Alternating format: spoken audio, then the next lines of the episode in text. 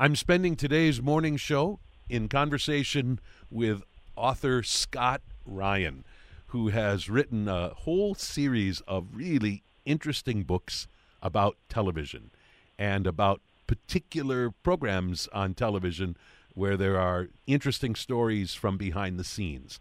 So, books uh, like The Last Days of Letterman or 30 Something at 30, an oral history, or uh, The Women of Amy Sherman Palladino, which uh, explores uh, Gilmore Girls, and uh, that and more. His most recent book is called Moonlighting, an oral history.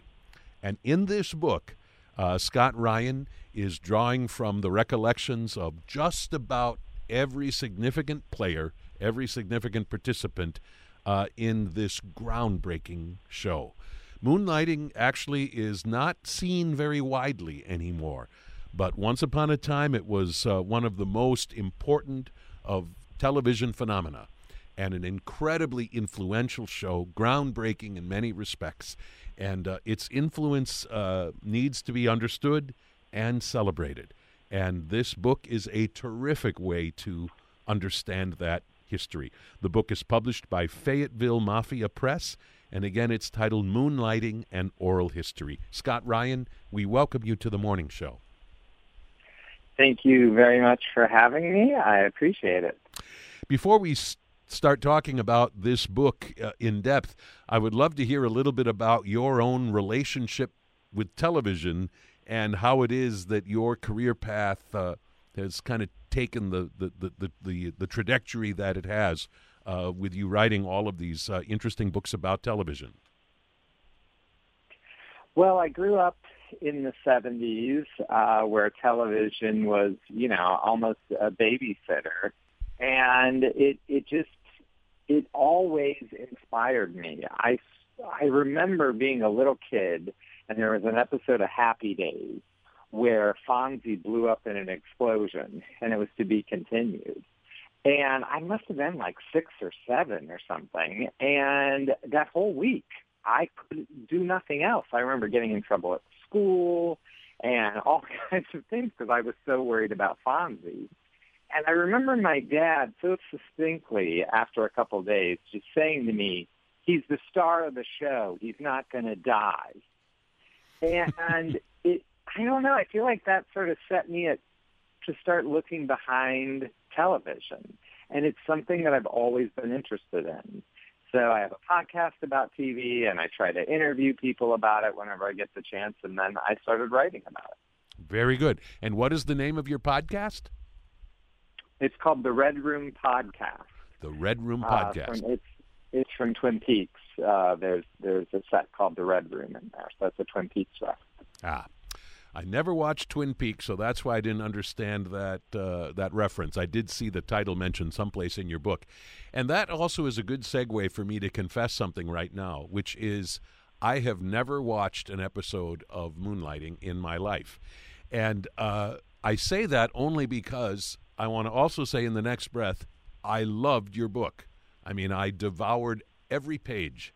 Uh, and and so what I'm trying to say is this is a great book if you loved the show Moonlighting and want to revisit it, but it's also a great book if you never watched Moonlighting and at the time and even now never understood kind of what all the fuss was about. So I'm saying that uh, you've written a book that even for someone who never watched Moonlighting really found enjoyable. Uh, was that at all a, a part of your, your, your hopes or purpose? Yeah, I mean, I wrote the book for you, even though we've never met. I was like, what would he want? And I thought he would want me to do this on Moonlighting, even though he's never seen it. No, I'm just kidding.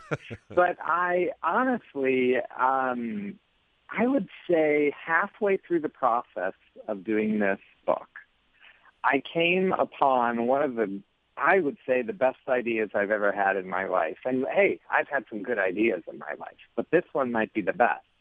And I decided to set this book free from the actual plot of the series.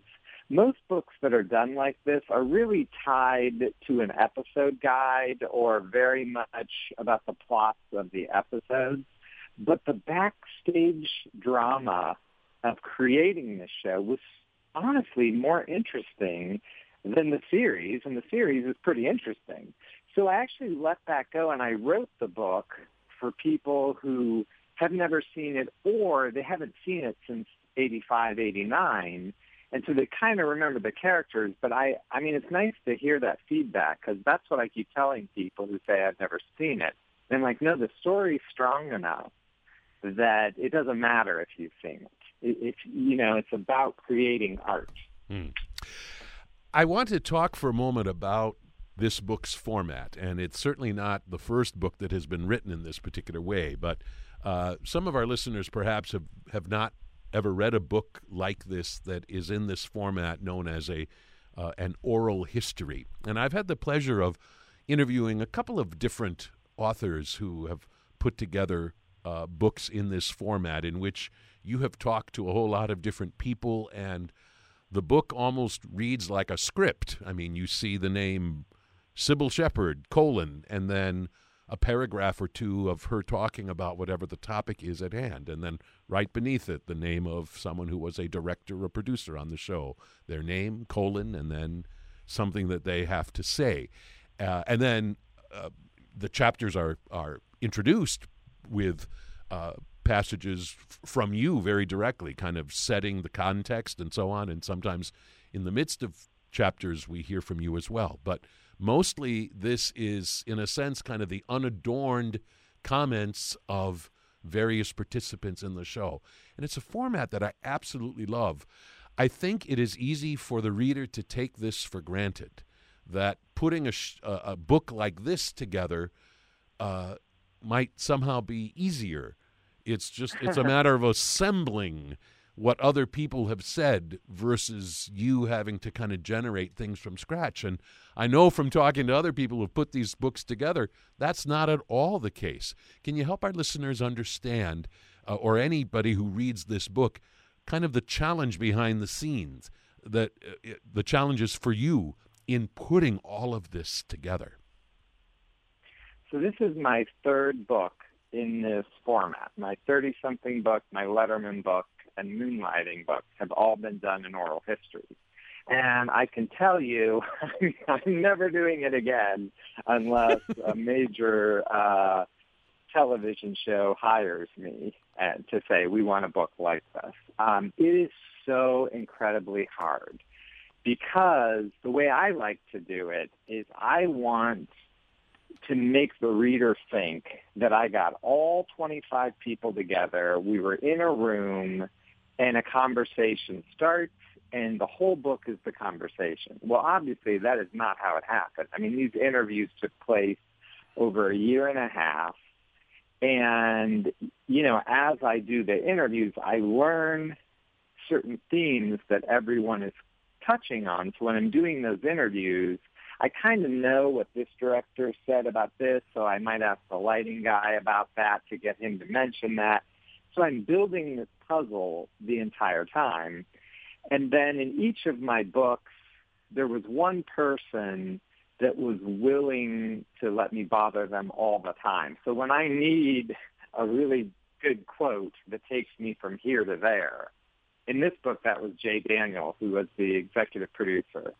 And I could say to him, hey, this person mentioned this, you know, can you tell me about when Orson Welles was there? And and then I get that quote to to get me back on. But it's like building the most complex puzzle that that you'd ever put together, with no box top to match the picture to. Hmm.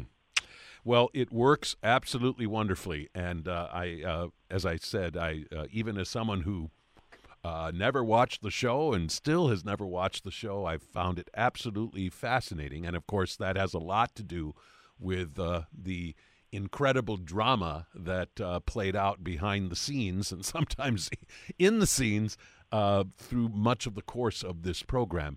And of course, you had to know uh, something about that going in. Did you understand actually how complex and rich? A behind the scenes story this would be, or did that only become clear to you as you sat down and talked with all these people? I had always suspected, but I didn't know because insanely, this is the first book ever done about moonlighting, which really is nuts to me because in the 80s, there there were very few shows. I mean, it was it was like number three, number five, number seven all the time. You know, it probably would have ranked higher had they made more episodes. But because there were so many reruns, you got to balance those ratings in to get that ranking. So this was a really, really big show. But because it was filled with such complex personalities, I don't think anyone really wanted to relive the experience. So most of these people had never given an interview before.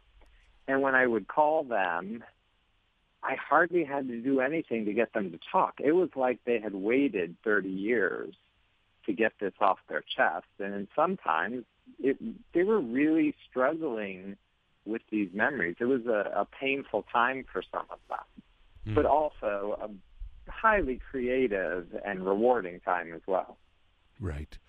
Once in a while, there will be a moment where somebody says something and then somebody else is reacting to the same topic. And it and like you said it's as though they were sitting on opposite sides of a table each kind of giving their side of the story of of a given conflict or whatever.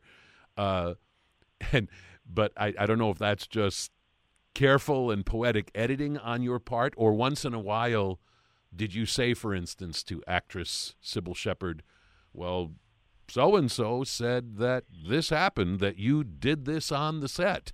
And then do you give her a chance for, in a sense, rebuttal or to offer clarification or an apology or whatever might be appropriate? Right. I mean, sure. were those kind of exchanges? Were there those kind of exchanges with some of these guests? So Cybill is a, is a different story than other people. So I'm going to answer that question twice since we have the time. so for the the way that I do uh, this for the most part is I do not tell other people, the person I'm interviewing, what other people said. And the reason I don't do that is because if I tell them what they said, I'm coloring their memories. So a great example is with the budget of the Shakespeare episode for those who have watched Moonlighting, almost everyone remembers the Shakespeare episode. It's probably their most famous episode. They did a whole episode based around taming the shrew, and it is all written in iambic pentameter, and it's like a Shakespeare script. It was the most expensive episode of television up to that point. So I asked everyone, how much did that episode cost? But I didn't tell them what someone else said. And so in the book, when I get to that part, you have all these people telling how much it is. And the price ranges from like, you know, 150,000 to 4 million or something. And to me, that's the fun part of an oral history because while I'm not getting the true price tag, what I'm getting is just how much it mattered to them at the time that this was an expensive episode. And to me, that's the fun of the oral history. So if I would have said, this guy said it was two million, how much did it cost? Everyone would have said two million. Hmm. So I don't try to tip their memory with someone else's memory. Cybill Shepherd was a little bit different. I did. She was my last interview, so at that point, my book's kind of put together. So I'm just trying to get Cybill in to my book, and you know, she caused some issues for a lot of people, and I felt that it was very important for her to have the chance to have a rebuttal to everything that she was accused of or not accused of. Um, sometimes she would answer the questions and sometimes she wouldn't. But I asked her all the hard questions. And sometimes you get her direct response to that. Mm. For those of you just joining us, I'm speaking with Scott Ryan, author of Moonlighting and Oral History. And uh, this book uh, brings us behind the scenes of one of the most influential and important uh, programs in television history. Uh, it's uh, it, it aired back in the 1980s, and uh, it reshaped television forever, for good or ill. Most would say for good, and we are talking uh, about this book and uh, and what it was like to put this all together. Uh, I really appreciate uh, the opening of the book in which you set the set the scene really nicely by helping us understand, especially those of us who really never watched the show, why it was so important. At one of at one point you say everything old became new again. In describing the way in which this show was at, on the one hand utterly new and yet r- drawing richly upon what had come before, if not necessarily from television. Explain a little bit more about what's behind those intriguing t- words. Everything old became new again in this show called Moonlighting. So, Moonlighting is 100% from the brain of Glenn Gordon Caron. He created the show, he wrote the pilot, and he basically, every episode went through his typewriter. Well, he wanted to be a movie director and a movie writer. He loved movies. He wasn't a television guy. So basically, when he created this pilot, what he created was a Howard Hawks script. And Howard Hawks did Bringing Up Baby, a very, very famous old movie. And so throughout the chapters, all my chapter titles are based on romantic screwball comedies from the 40s and 50s. Just I play with the words a little bit to kind of get that out there. The other thing Moonlighting is famous for is breaking the fourth wall, which is when a character talks directly to the audience. That wasn't happening on television. But Bob Hope and Bing Crosby used to do it all the time in the road movies from that era. So Glenn talks in the book a lot about how he gets this credit for this revolution, but honestly, he was taking it from the stuff he liked when he was a kid and watching those movies. They just brought it to television. That's probably where moonlighting changed television the most. Hmm. Is it really was that first show that kind of made TV snap out of its TV cookie cutter way and, and became more of making feature films every week. For the sake of those who uh, never watched the show, uh, let's briefly sort of set the scene, kind of the central premise of the show, and in particular, of course, uh, these two iconic characters of Maddie Hayes and David Addison, who were brought together uh, in uh, as uh, with with Cybill Shepherd and uh, and Bruce Willis. Uh, describe the central scenario of Moonlighting. So basically, Moonlighting is a detective series that is not a detective series and also knows it's a detective series. Um, every week there's a case, but that case is totally irrelevant.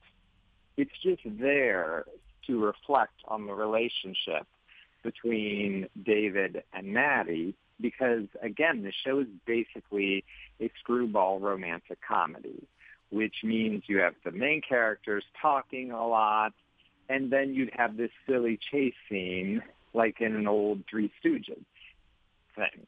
So you've got romance, you've got comedy, you've got mystery, all mixed into one thing.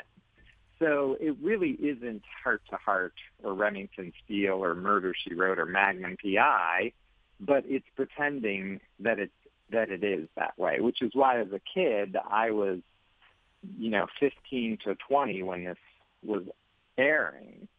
I didn't care about a. I, I'm not going to be interested in a detective series. You know, that's what my parents liked about it. But to me, it was that that silliness when they started running around chasing each other for no good reason. And, you know, you, you cared so much about Dave and Maddie. One of the things that I did not remember about Moonlighting is that uh, it initially went on the air as a mid season replacement. And so its first season uh, consisted of, of only six episodes. Uh, when it went on the air, was this going on the air in a sense beneath the radar with relatively modest expectations? Definitely. I think that um, I d- I don't think they expected it to become what it became. And it was honestly over the summer in the reruns that they started to take notice that it was doing as well in the reruns as it was in the new episodes and was building. So by the time it came around to season two, it started to really take off in that way. And again, this show discovered Bruce Willis. And you just think of what a superstar he is now and imagine that's just on TV every week. I mean, I can't really think of a comparison right now to to how that would be because movie stars are always on TV now. But you know, he truly blew up in, in a huge way. Hmm. Let's talk about uh, these two performers and characters for just a moment. Cybill Shepherd as Maddie Hayes and Bruce Willis as uh, David Addison. Uh, I like a, a, line that you give us about the character of Maddie Hayes, uh, saying that she uh, was what the world in the midst of Ronald Reagan's America feared most a beautiful woman with remarkable intelligence. Uh, was that really a revolutionary concept when this show went on the air? Oh, yeah. I mean, if you look at the other female characters on television in 1985, you're going to struggle to find the woman owning the business. She is the boss of David Addison. He works for her. She owns that business.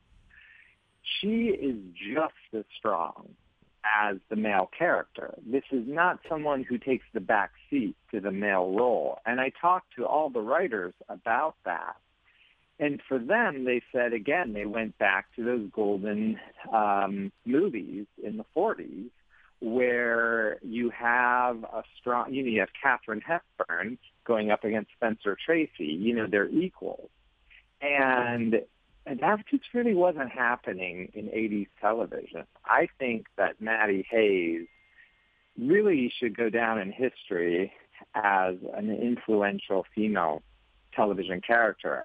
I don't think it really happens just because Cybill Shepherd is such an icon that I think people don't consider it as much as they should, which is why I spend that first chapter just getting people talking about that character to kind of get that history out there, but also remind viewers and people like you who may not know just setting up the characters in the first two chapters. One of the things you say is she was the feminist character who came along at the right time.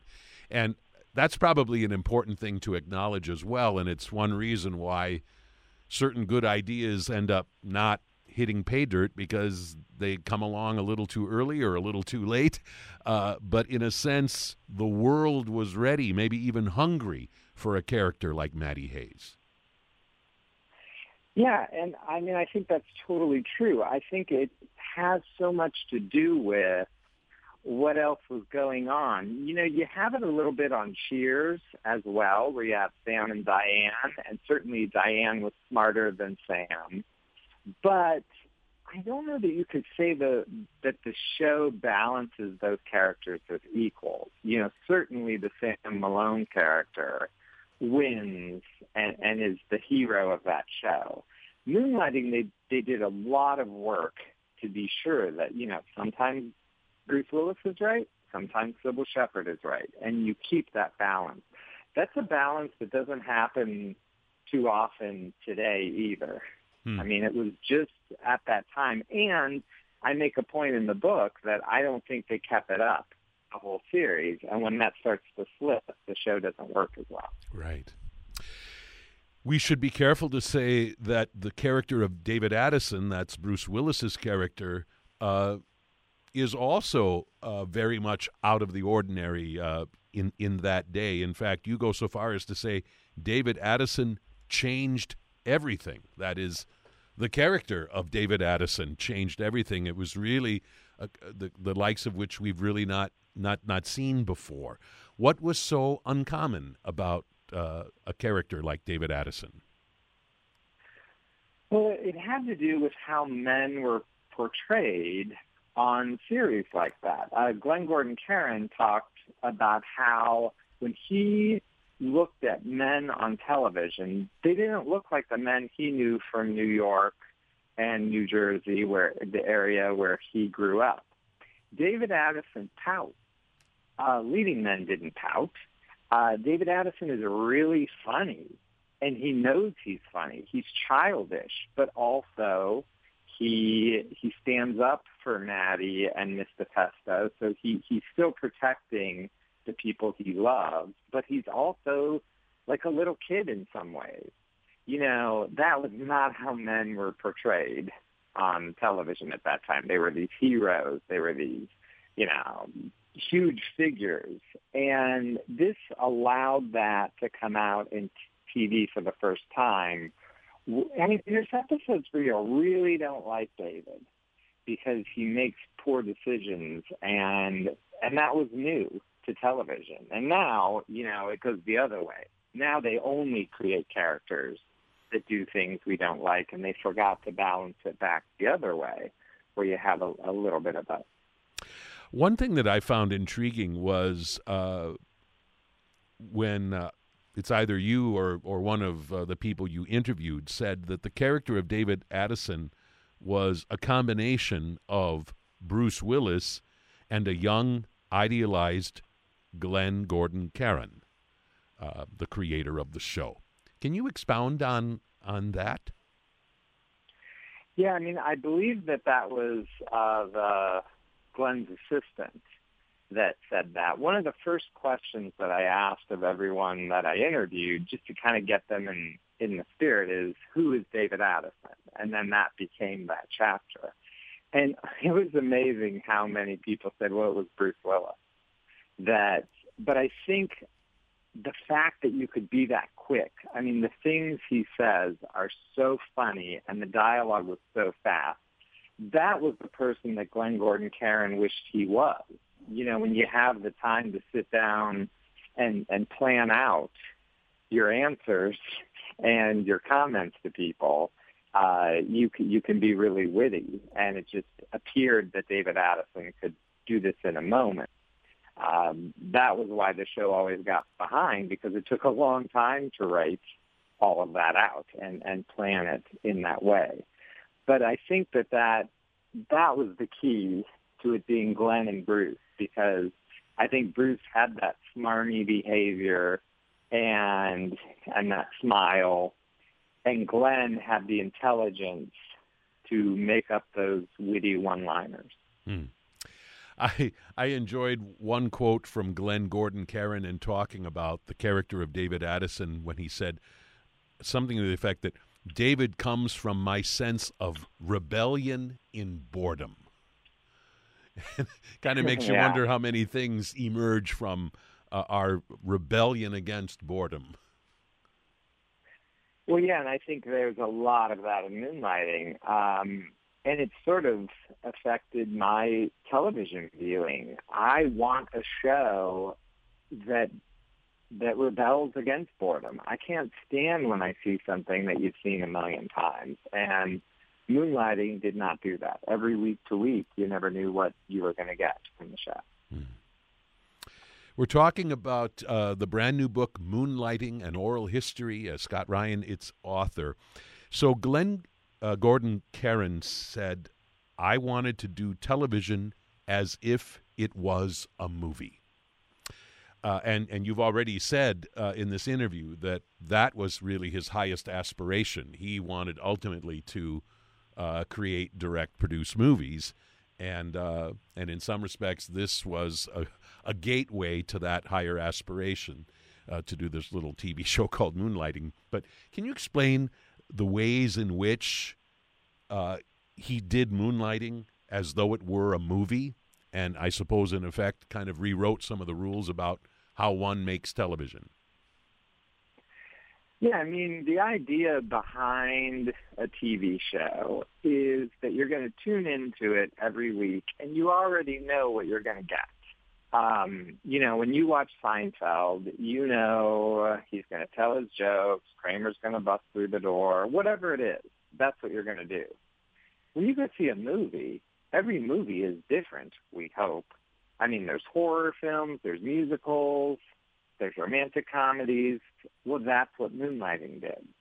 So there was a black and white episode, where the whole thing is set in the 40s and they actually filmed it in black and white and they're not even playing their same characters in there. They did an eight-minute dance number to tell the backstory of David Addison, and they got Stanley Donen, who directed Singing in the Rain, to do it.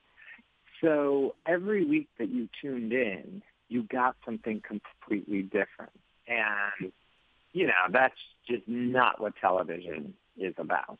And so that is the movie aspect that he, he wanted to do a, a fighting. He wanted to do a prize fight episode where they had to plot out, you know, a whole boxing routine. And that takes time. You can't do that in seven days. Hmm.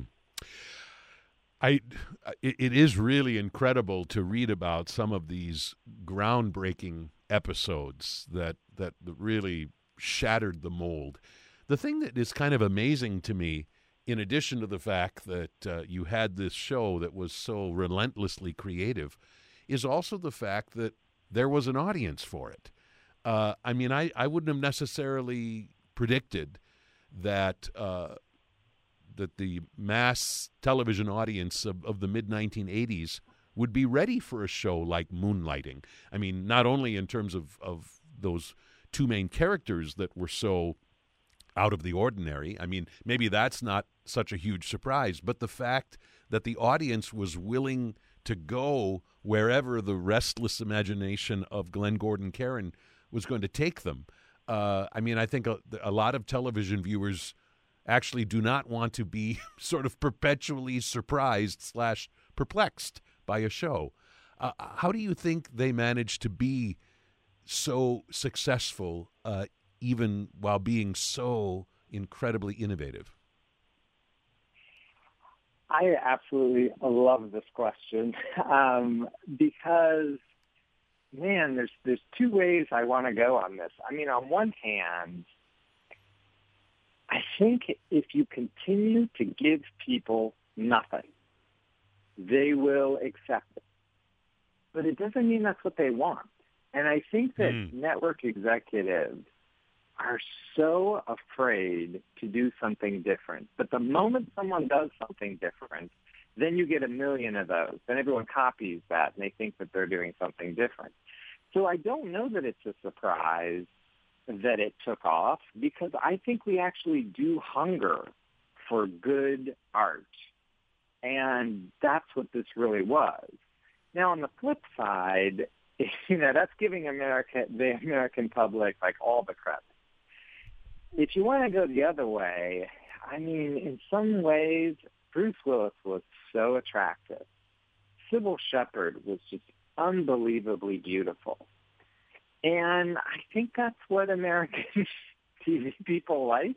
You know, I don't know that there was a bunch of people like me that decided to become a writer because the writing on the show was so great. I think they just loved Bruce Willis and Cybill Shepherd. And I don't know that they got into all of the creative things. I don't know. Mm. You'd have to take a poll of America. But I think in some ways those are two answers. That you can you can get my pessimistic answer and my optimistic answer. Right. You know, if if if we were given more entertaining television, we would love it, and we would love that more than watching a reality show. Right. Uh, but maybe people just like beautiful people. Right. So there you go. Pick, well, it, choose your own answer. Right. I mean, so you know, somebody who just likes Bruce Willis and Cybill Shepherd might not even know what iambic pentameter is and might not appreciate the fact that that takeoff of Taming of the Shrew was done in iambic pentameter. Uh, but that's okay in the same way that little kids who don't understand all the jokes on Rocky and Bullwinkle uh, still thoroughly enjoy it, but you know maybe enjoy it on kind of a different level. Right. Yeah, and I think there was a ton of that. Um, you know, I this is a show I just so remember watching with my dad. And when the Bruce Willis character mostly broke the fourth wall. And when he would look into the camera and talk to us, I would light up. I loved it. And my dad, he didn't like that. He would get annoyed by that. He would say, "Now, why do they have to do that? Why does why does it have to be silly?" and he wanted it just to be a regular TV show. Um, so I mean, I think there is a, a balance in that at that time. I mean, now I think if this was streaming on Netflix, I don't think anyone would be taken aback by the changes, the talking to the audience, because I think a lot of that has come into television since then. Hmm. But it really was revolutionary back in 85. I want to talk f- for a couple of minutes and a little bit about Cybill Shepherd and Bruce Willis and the famous slash infamous tensions that were part of the making of this show. But uh, let's talk for a moment about the writers who uh, helped make all of this go. And actually, the writers, by and large, seem to have been uh, a very functional group, if the cast was sometimes a bit dysfunctional. And you quote one of the writers, Jeff Reno, as saying, We were a band. and by that, of course, he means like a really tight rock band where everybody's kind of riffing back and forth and, and there's this fantastic sense of flow. And by and large, it sounds like they really hit the jackpot when it when it came to the writers and how well they worked together and in a sense how much each of their respective contributions was valued. Can you just say a quick word about the writers behind Moonlighting and also some of the incredible challenges they faced? Well, I, I love the writers so much, and part of it could be, as I said, this show really did influence me, and to get to talk to these people was incredible to me. Um, and you know, Ron Osborne and Jeff Reno, you you mentioned Jeff, they went on to write Meet Joe Black, uh, which is you know a very famous Brad Pitt movie. Uh, Deborah Frank, who wrote the black and white episode, uh, is just so nice of a person. Roger Director, he he was it was great to get to talk to him. Chic Eglee's another one. He he's doing a show on Starz right now. I mean, all these people really continued to work, which was great. And you know, they worked hours and hours a day. I mean, they were just writing nonstop because they were writing right up while they were filming. So they never caught up. You know, they even said the very first episode, there wasn't a full script when they started filming. And there never would be. I mean, they oftentimes wouldn't even have one for the season premiere. And they just couldn't, they couldn't ever catch up. So that pressure made them all become friends and hmm. bond together in a lifelong way, which was great for me to get to, to talk to all these people. Right. Speaking of pressure, uh, the creator of the show, Glenn Gordon Caron, who, uh, especially for the first several seasons, had a very, very hands on approach and did very little delegating. I mean, he had an enormous amount of responsibility for this show in addition to creating it. But I really found myself feeling some sympathy for him when he describes uh, how the very success of the show uh, was in itself a source of tremendous uh, and exhausting pressure. Uh, he said at some point it, it was exhilarating, but it was a high wire act. And I was just so scared that I wouldn't be able to top myself. It's so interesting to think about success being a source of tremendous strain uh, and, and, and, and fear. And that certainly was uh, the case with Glenn Gordon Caron, and perhaps in part because he was such a newcomer to the medium of television. Yeah, I mean, he admits that now he, he's produced many TV series that, you know, he didn't know what he was doing. And sometimes when you don't know what you're doing, it's a lot easier to do it because you don't have anyone telling you you can't. But I think that the pressure was whenever they would do one of these episodes that were self-contained and kind of a special episode, everyone loved it. I mean, it, invigorated everyone. But that's hard to do every week. I mean, you really wanted to do something different every week, and that, how do you do that for five seasons? You know, that that's too high of a task, and eventually that just wears away. Hmm. Well, I hope you appreciate the fact that it has taken me 40 minutes to get to the matter of Cybill Shepherd and Bruce Willis, uh, and their constant bickering and, and, and mounting tensions that that ultimately generated just about as many headlines as the television show itself did. And certainly that is a very important part of the moonlighting story. By no means the whole story, but uh, you you share, I would say, generously ab- about this aspect of it.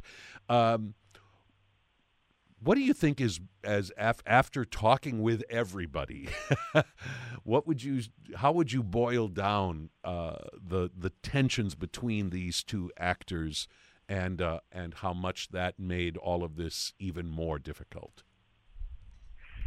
yeah i mean one of the decisions that i'd made early on was that i wasn't going to get into personality so there is no stories that are I don't like this person or there's a personality issue. If it affected the work, then that's that is what this book is about. But as you say, that that relationship was so hot that it, it did affect the work. Um, you know, I get asked all the time, did Bruce and Cybill hate each other? I don't think they did, and I don't think they do. Cybill never said one bad thing about Bruce Willis in any interview that I had with her, and we talked many times. I think the thing is, the pressure was on them. They have these, this dialogue that's going back and forth with a bunch of words, and they're getting those scripts 15 minutes before they have to shoot it. So you don't have time to study your lines or figure out how you're going to do it. You just have to jump in and have an argument with someone. And I think that pressure and being there for all those hours a day, it just, you know, they fought. they, fought all the time. There, there was, and it, it's, you know, I actually used this analogy on another show, and I like it, so I'm going to use it again. I used to run the drive-through at Arby's, and you know, when, when the drive-through backs up, and you see those cars around the building, you don't say to the person, "Oh, could I please have a curly fry?" This person's waiting. You say, "Hey, curly fries, I need one now." And if you're friends with that person, they know, "Hey, you're in a rush. You you got to get that drive-through going." And it was just an amazing five-year-long drive-through. So how about that for an analogy? I actually like that quite a lot. It's interesting to me when Cybill Shepherd is, in effect, confronted with some of the stories of of what went on and, and I think you're right.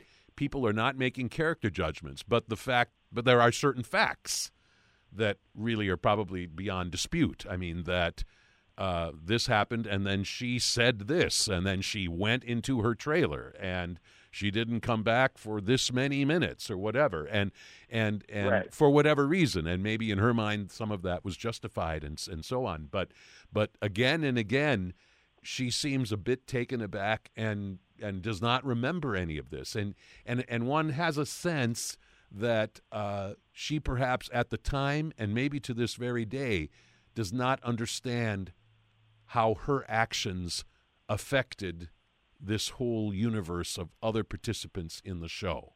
I mean, how things ground to a halt or whatever it might be, or feelings hurt. Uh, I mean, I, I, I find that to be understandable. I don't come away from this book hating Cybill Shepherd, but I also feel like uh, she is an example uh, and far from unique in Hollywood of someone uh, very much concerned with themselves and their own work and not necessarily understanding how their actions are affecting the whole constellation that surrounds them. Do you think that's fair to say? I, I, I do think that's fair to say, and and you know, I had to bring up some hard things with Cybill, and she was very adept at not answering those questions. But I felt it, you know, I didn't want anyone to read this book and think well, this guy was an idiot. He had Cybill Shepherd. Why didn't he ask her about uh, the salad that that they stepped in, which to me is a, a crazy story that's in the book. Well, I did ask her, and she would she would get close. She must have made the decision that there were things she was going to talk about with me and things that were not, and I respect that. You know, she doesn't have to share, and maybe she doesn't remember. I don't really know, but but I did confront her with everything that I knew was truthful that was corroborated by more than one person. Hmm. And you know, going back to your first question about oral history, that's why in oral history it's such a better way because I just put it out there what these people say. Had I commented on it, then the reader could have been slanted to being on Cybill's side, or they could be on Bruce's side, or Glenn's side, or whoever's side. But it's just out there, and you as the reader, you have to determine what you think happened, where your loyalties lie. I really don't get involved in any of that. Hmm. There's a lot of times people said things that I thought, oh, would I love to, you know, oh, you could you could point out like, do you see? Do you see right here? But I don't do that. I really respect my reader, and I say, have this journey. You know, what do you think? It's ultimately the story of what uh, one person describes as structured chaos, the making of an amazing, groundbreaking uh, television series. And uh, I think you've done a, a, superb job of telling this story uh, in a thorough and enlightening and entertaining way. The book again is titled Moonlighting and Oral History, published by Fayetteville Mafia Press and uh, the author Scott Ryan. Scott Ryan, thank you so much for giving the world this this wonderful book. It makes me want to uh, seek out the the series Moonlighting and watch it finally. Although I understand it is quite elusive to watch these days. Is that right? It is. Uh, some fans have uploaded episodes on YouTube. Um, Glenn's working on getting it out there, which would be great. I mean, I will say he has told me he is he is in negotiations with Disney, but Disney's going to have to pony up the money for all those songs. So, you know, they could make another Marvel movie or release Moonlighting. I don't know. We'll see. well, fingers crossed. In the meantime, thank you again for this wonderful book, Moonlighting and Oral History. I enjoyed speaking with you about it. Best wishes. Yeah, and thanks for actually reading the book. That's pretty rare in these interviews, so I, I honestly appreciate it. You're welcome.